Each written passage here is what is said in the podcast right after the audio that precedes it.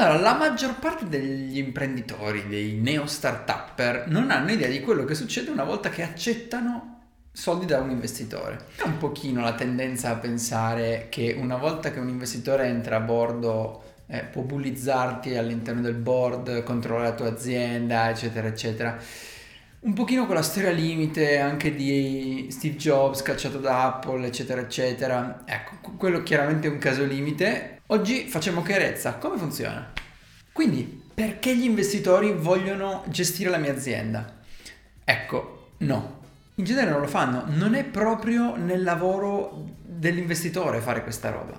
È proprio lo scenario peggiore perché un investitore, persona che di fatto di mestiere mette dei soldi in altre aziende, passa da fare quello a gestire un'azienda, cosa che non è il suo lavoro. Certo, ci sono dei casi limite dove investitori con probabilmente troppo tempo da spendere finiscono a interferire o quantomeno mettere il naso in determinate questioni per la startup, ma c'è da dire che comunque tutti quanti gli investitori strutturati o professionisti spesso vedono il essere coinvolti all'interno dell'azienda come un cattivo segno.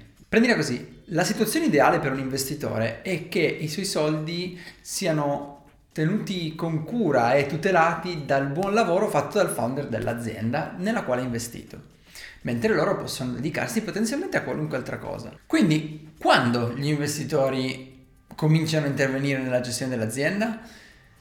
Quando le cose vanno male. Se l'azienda comincia a prendere una direzione sbagliata o pericolosa, a un certo punto l'investitore comincia a mettere mano nella gestione dei buy day della startup, dell'azienda, di quello che è. E ci sta che lo facciano, anzi devono farlo perché in quel momento stanno tutelando il loro investimento. Se le cose fossero andate bene non ne avrebbero motivo, ma nel momento in cui vanno male ci sta che effettivamente facciano qualcosa. Ecco, prendila così, se le cose stanno andando male, sì, è facile che comincerai a vedere molto più spesso i tuoi investitori. Che cosa quindi posso fare per tutelare me stesso e la mia azienda per far sì che potenzialmente nessuno metta il naso nel, nella gestione?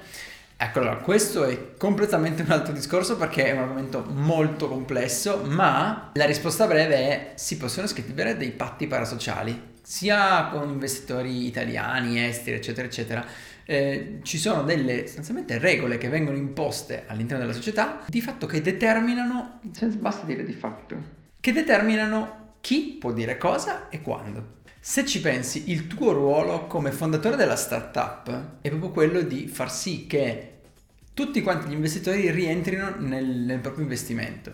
Se stai lavorando bene, stai pur sicuro che nessuno verrà mai a interferire nel tuo lavoro.